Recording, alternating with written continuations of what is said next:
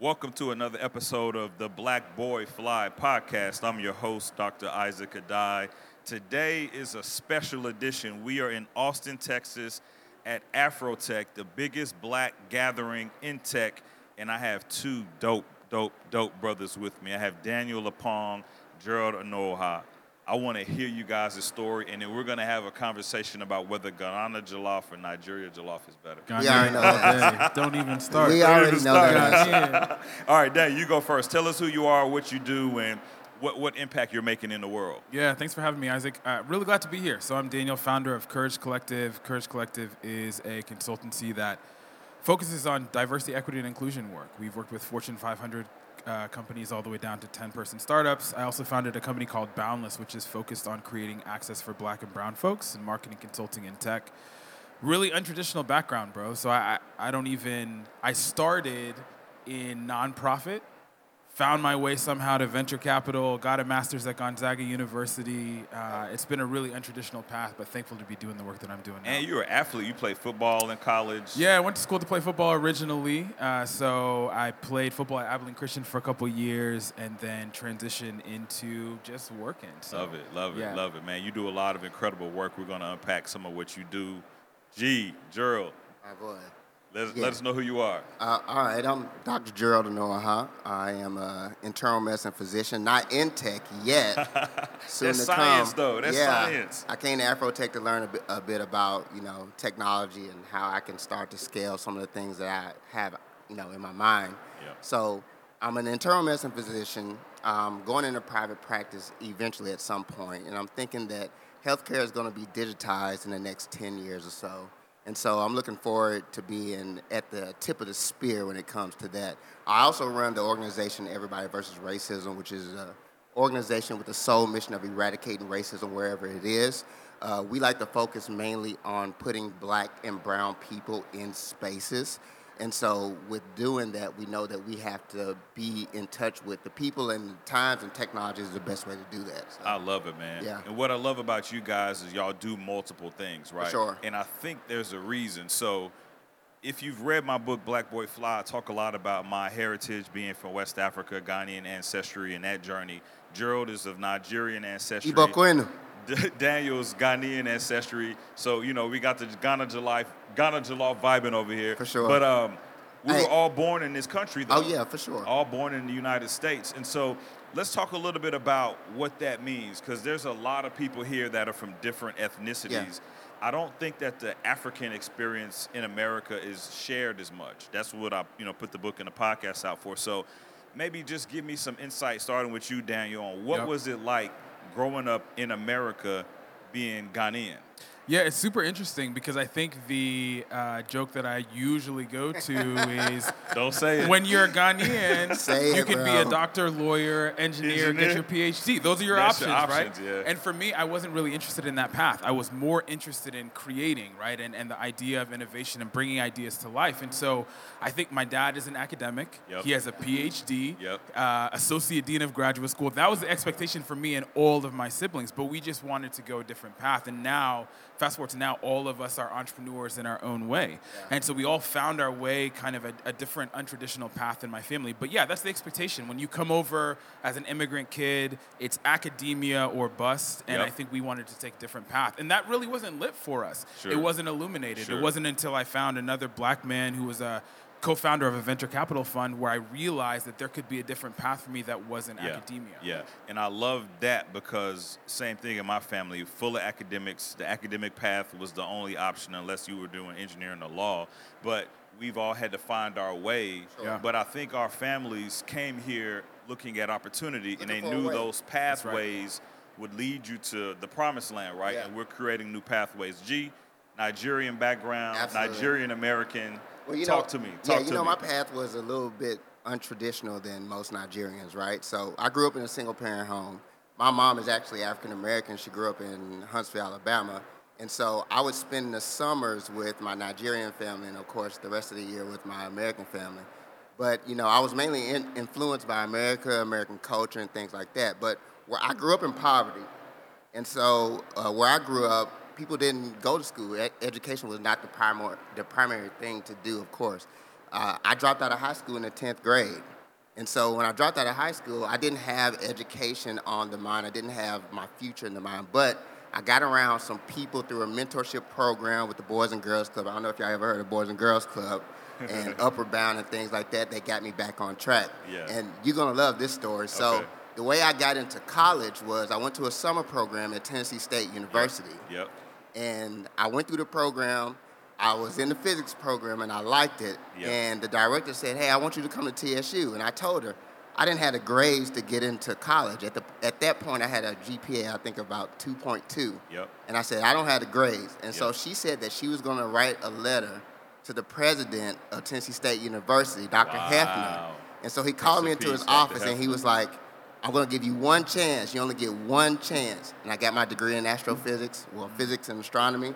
From there, uh, I was working, um, I was going to be an astronaut at one point, and then I decided to be a physician. So I went to Meharry Medical College, got my degree in medicine. Man.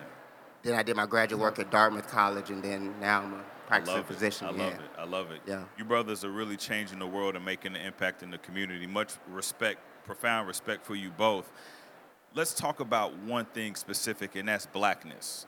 Black, Sure. Blackness is being challenged globally, right? If you are a person that embraces blackness, you often face systemic racism, discrimination. You're often underestimated. But we are also African. For sure. So, how do you view blackness given your Africanness? It's an interesting question because I, I grew up as a third culture kid, not Yeah. fully feeling a sense of belonging in either space. Yeah. Yeah. When we go to Ghana, we don't speak Twi, Right, right? right. So people would give us shade about that. Yeah, yeah. But then growing up here, we didn't have traditional things that a lot of American families do. We didn't uh, get phones when we were, our Right. uh, cars when we were 16. Right.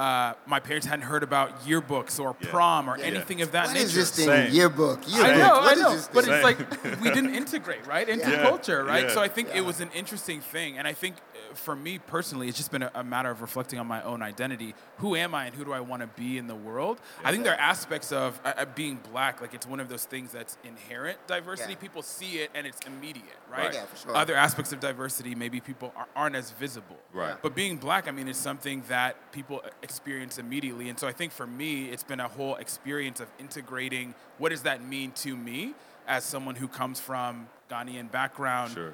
presents black in America, Sure. has been one of the few in a lot of the spaces that I've worked in, right? Yep. Yeah. Like, how do I navigate that identity? So that's Yep. something that I think about a lot. And so Good. one thing that I'm learning now is black is a spectrum.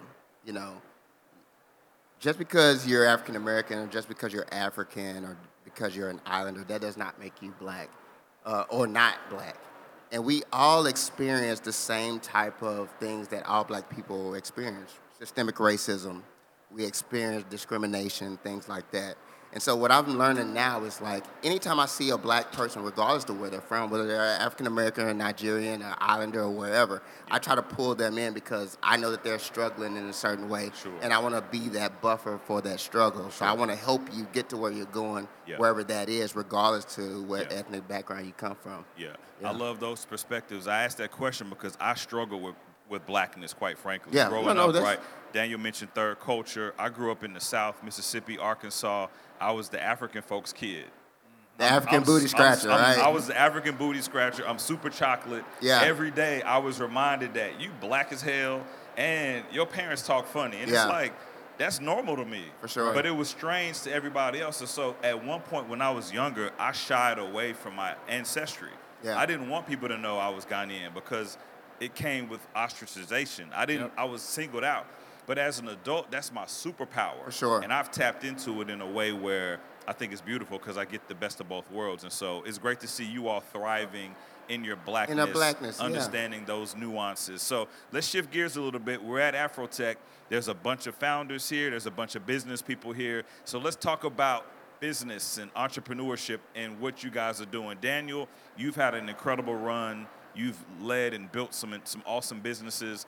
Talk to me, man. What you got going on? Yeah, so my main thing right now is the Courage Collective. And so I started that in 2020, like a lot of folks. It was uh, pretty disillusioning and galvanizing experience. I think the black experience came into full focus in 2020.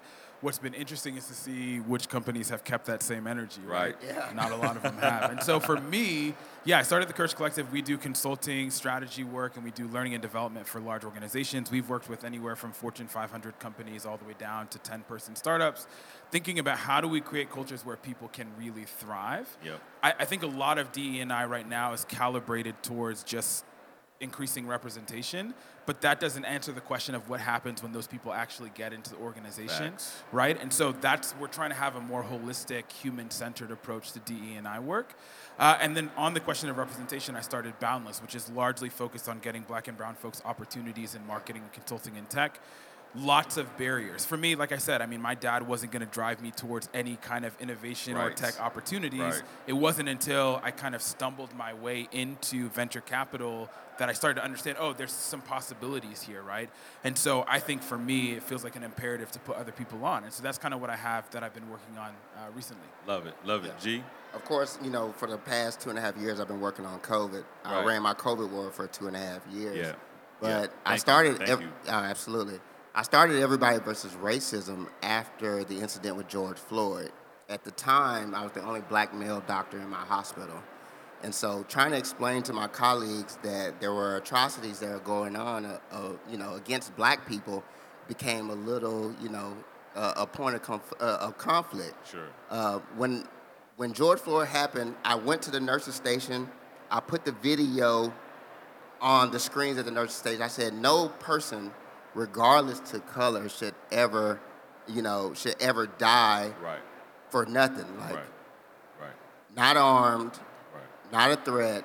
Why did George Floyd die? Yeah. And it was there that I started to see some of the biases that kick in when systemic racism in the back of people's mind, you know, has has that influence. And so I started Everybody versus Racism as conversations to have in my hospital to let people know that, you know, black people have been going through these things for 400 plus years and, you know, this isn't right. We need more equality, we need more equity. Yeah. And so from there, of course, um, we did some programming in Nashville.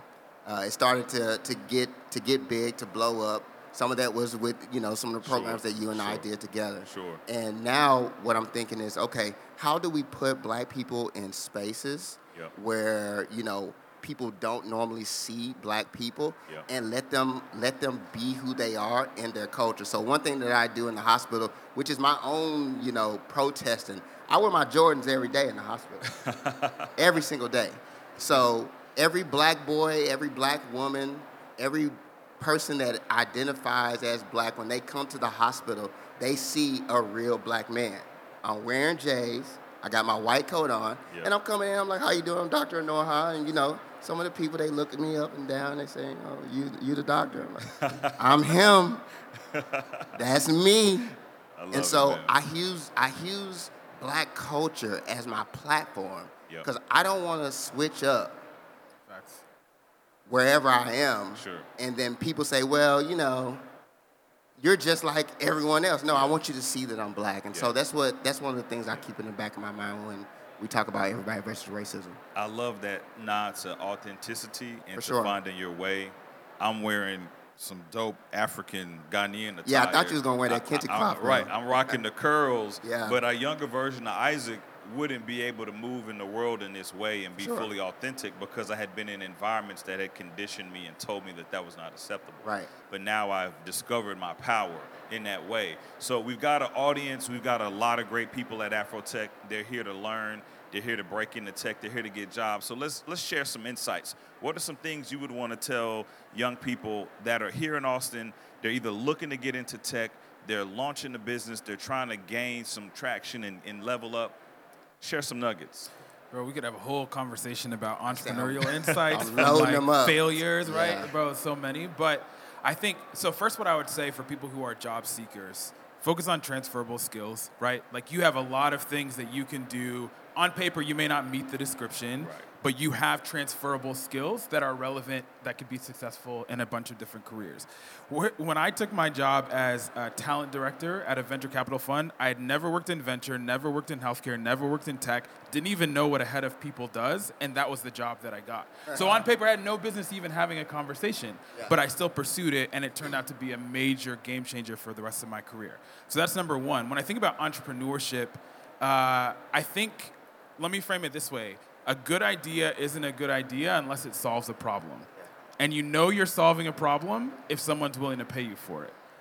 And so, practically, I think a lot of people are like, oh, I have a great idea about this, but you don't know who it's solving a problem for, and no one's willing to pay you any money to solve that problem. It's not a viable idea. So, that's one of the main things that I saw working in entrepreneurship. I think there are a lot of people who are motivated and driven. And so, I would ask, what is the problem you're solving and who are you solving it for? And then based upon who you're solving it for, how do you then scale that idea? So that's a whole conversation. We can talk yeah, about failures in entrepreneurship, sure, but sure. those are a few things that come up for me. And, and before you go in, Gerald, let me just give you your flowers, brother, because I talked to Daniel a lot before I transitioned out of academia into a full-time role at Pivot, and he was giving me some insights, and he said, Isaac, you're not betting on a business, you're betting on you. For sure. Would you bet on yourself?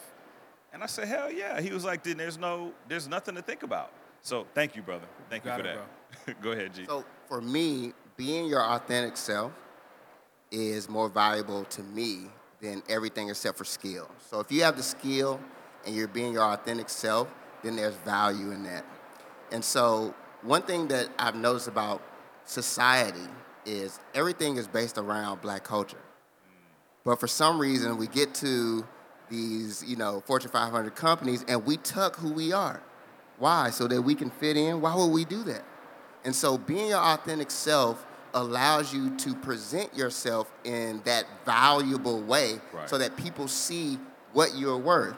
And so for me, like I said, when I go to the hospital, I'm in my Jordans every day. Some sometimes I wear the little bronze, sometimes depending on how well they do. Hey, I rock with Braun. But you know, but when there's a large population of black people that come into the hospital, and so the first year when they saw me, they said, "Okay, this is a black guy from black culture. He's a doctor. He knows what he's talking about. He's treating my mom, my dad. He's treating me. He's knowledgeable." And now the people are coming to the hospital to see me. Wow. And it's because I'm being my authentic self. Wow. And so I think that one day that's going to transfer into me being able to go off on my own because I know that the people know who I am and they know when they see me, they see the authentic Gerald. So love it, love it. So look, the name of this podcast is Black Boy Fly, which is titled after my book, but it's really about encouraging anybody of any background to fly high and reach their dreams. Sure. Right? Knowing that you're going to go through some stuff. So before we wrap, if you don't mind being vulnerable for just a brief moment, share a struggle and share how you overcame that struggle so that you could fly. Yeah, I have a couple that come up for me. Go so, for first, I know we're in a season of a lot of tech companies laying off employees. Man, I got laid off twice in my professional oh, career. wow, I didn't know that. Yep, wow. got laid off twice, and I think it's really interesting when you go from having something to kind of being with nothing mm-hmm. and having to figure it out. And I think the point that you made earlier about having to bet on yourself and figure out like who am I? What do I really want and what do I value and what do I want to create in the world and right. those being some of the drivers for me. So I think having to calibrate from getting laid off and I know we're in tough and tenuous yeah. environment right now, yeah. right? So I think that's one of the things like having that struggle. And then I think with entrepreneurship, uh, one of the struggles that I would share, it's just so interesting, man. I mean, you can have a great concept and even have a signed contract, but the money's not real till it's in your bank account, which could be 90 Big days later. Bro. Yeah. Yo, especially working with these large corporations, yeah, man. man I mean, you'll sign a six-figure deal, and it could be uh, three to six months before they pay you, right? right? And so I think for me, one of the challenges has been how do we continue to scale the business, do it in a way that feels aligned with number one what I value, and then number two how I want to work. Right. And then also like how do we consistently generate revenue? It's a whole thing. And so I think for me, I mean, we're growing quite a bit, and we've had a really we three x our revenue this year from last Oh, year. excellent. So Congrats, we've, man. Congrats. we've grown a ton, but it's also been a matter of like how do we practically scale the business, Yep. not burn too much cash, Yep. spend the money that we need to spend, and make the investments that we need to make. And so, you know, we had a deal this year, six figure deal that signed contract. They end up terminating the contract because they got a new director. and so we had been planning on that revenue for whatever. It was nothing that we did. They just wanted to pull their training in house. Wow. That money doesn't go in our bank account. So then what do we do? Wow. And so we recalibrate. And then I think in that next window, it was really interesting. We were able to cover that and probably 50% more with some of the new contracts that we got. So it's one of those things that you can hang your head and be like, damn, like, what are we going to do? Which we kind of felt away for a minute, but then you got to bounce back and keep it moving. And so I think th- those things, like the resilience that Yep. entrepreneurship creates Yep. and having to really figure out, like, do I believe in this enough to keep going no matter the obstacles? And then if the answer is yes, then you just keep it moving. So Love it. those are a few that come up for me. Love it. G, go ahead. What you got? Man, mine is a little more personal, bro. Yeah. Like, you know, like I said, I dropped out of high school in the 10th grade. And some of that was me feeling like I wasn't enough. And mm. so for a lot of my life, I, I went, I was going through life with that imposter syndrome of, you know, maybe I'm not smart enough, maybe I'm not good enough. You know, I was in this, I was in this thing, and I know you guys can relate, where I'm too African American to be Nigerian, I'm too Nigerian to be African American. So Yeah. I never Yeah. really fit Yeah. into anybody's group, anybody, Sure. you know, any any place. But you know, when finding myself and realizing that I had all the tools that I needed within me, all I had to do was work on them. I started to go after the skills. And once I started building my skills, my confidence started to go up. And when my confidence went up, that's when I started to see the results. And so, you know, I akin it to working out, to lifting weights, right? Like, you're in the gym, you can only lift the bar up. You're like, oh man, I can only get it three times. You look around, you're embarrassed. But if you keep lifting that bar, the next week you can add five pounds on it. That next week you can add 25 pounds on it. And before you look up, you got those 45 plates on there. Yeah. Then you're like, okay, now I'm doing something. So like feeling like that you're enough and knowing that you have all the things within you, all the skills that pe- that you see people have, they acquired. You can acquire those things too. It just takes a little grit, a little perseverance. You can do it. Love it. Love it, man. This has been an incredible conversation. Again, we're live at Afrotech Which is in wild. Austin, Texas. 11, 12,000 people moving around in the tech space. We're having a blast. Thank you, two brothers, for stopping by the sound booth. Yeah. How can people connect with you For before sure. we dip, before we wrap up? All right. Before- You can uh, follow me on Instagram, Dr. Gerald Noah. Uh, if you like social justice, we're Everybody versus Racism on Instagram also. And um, yeah, our website is everybodyversusracism.org. Love it.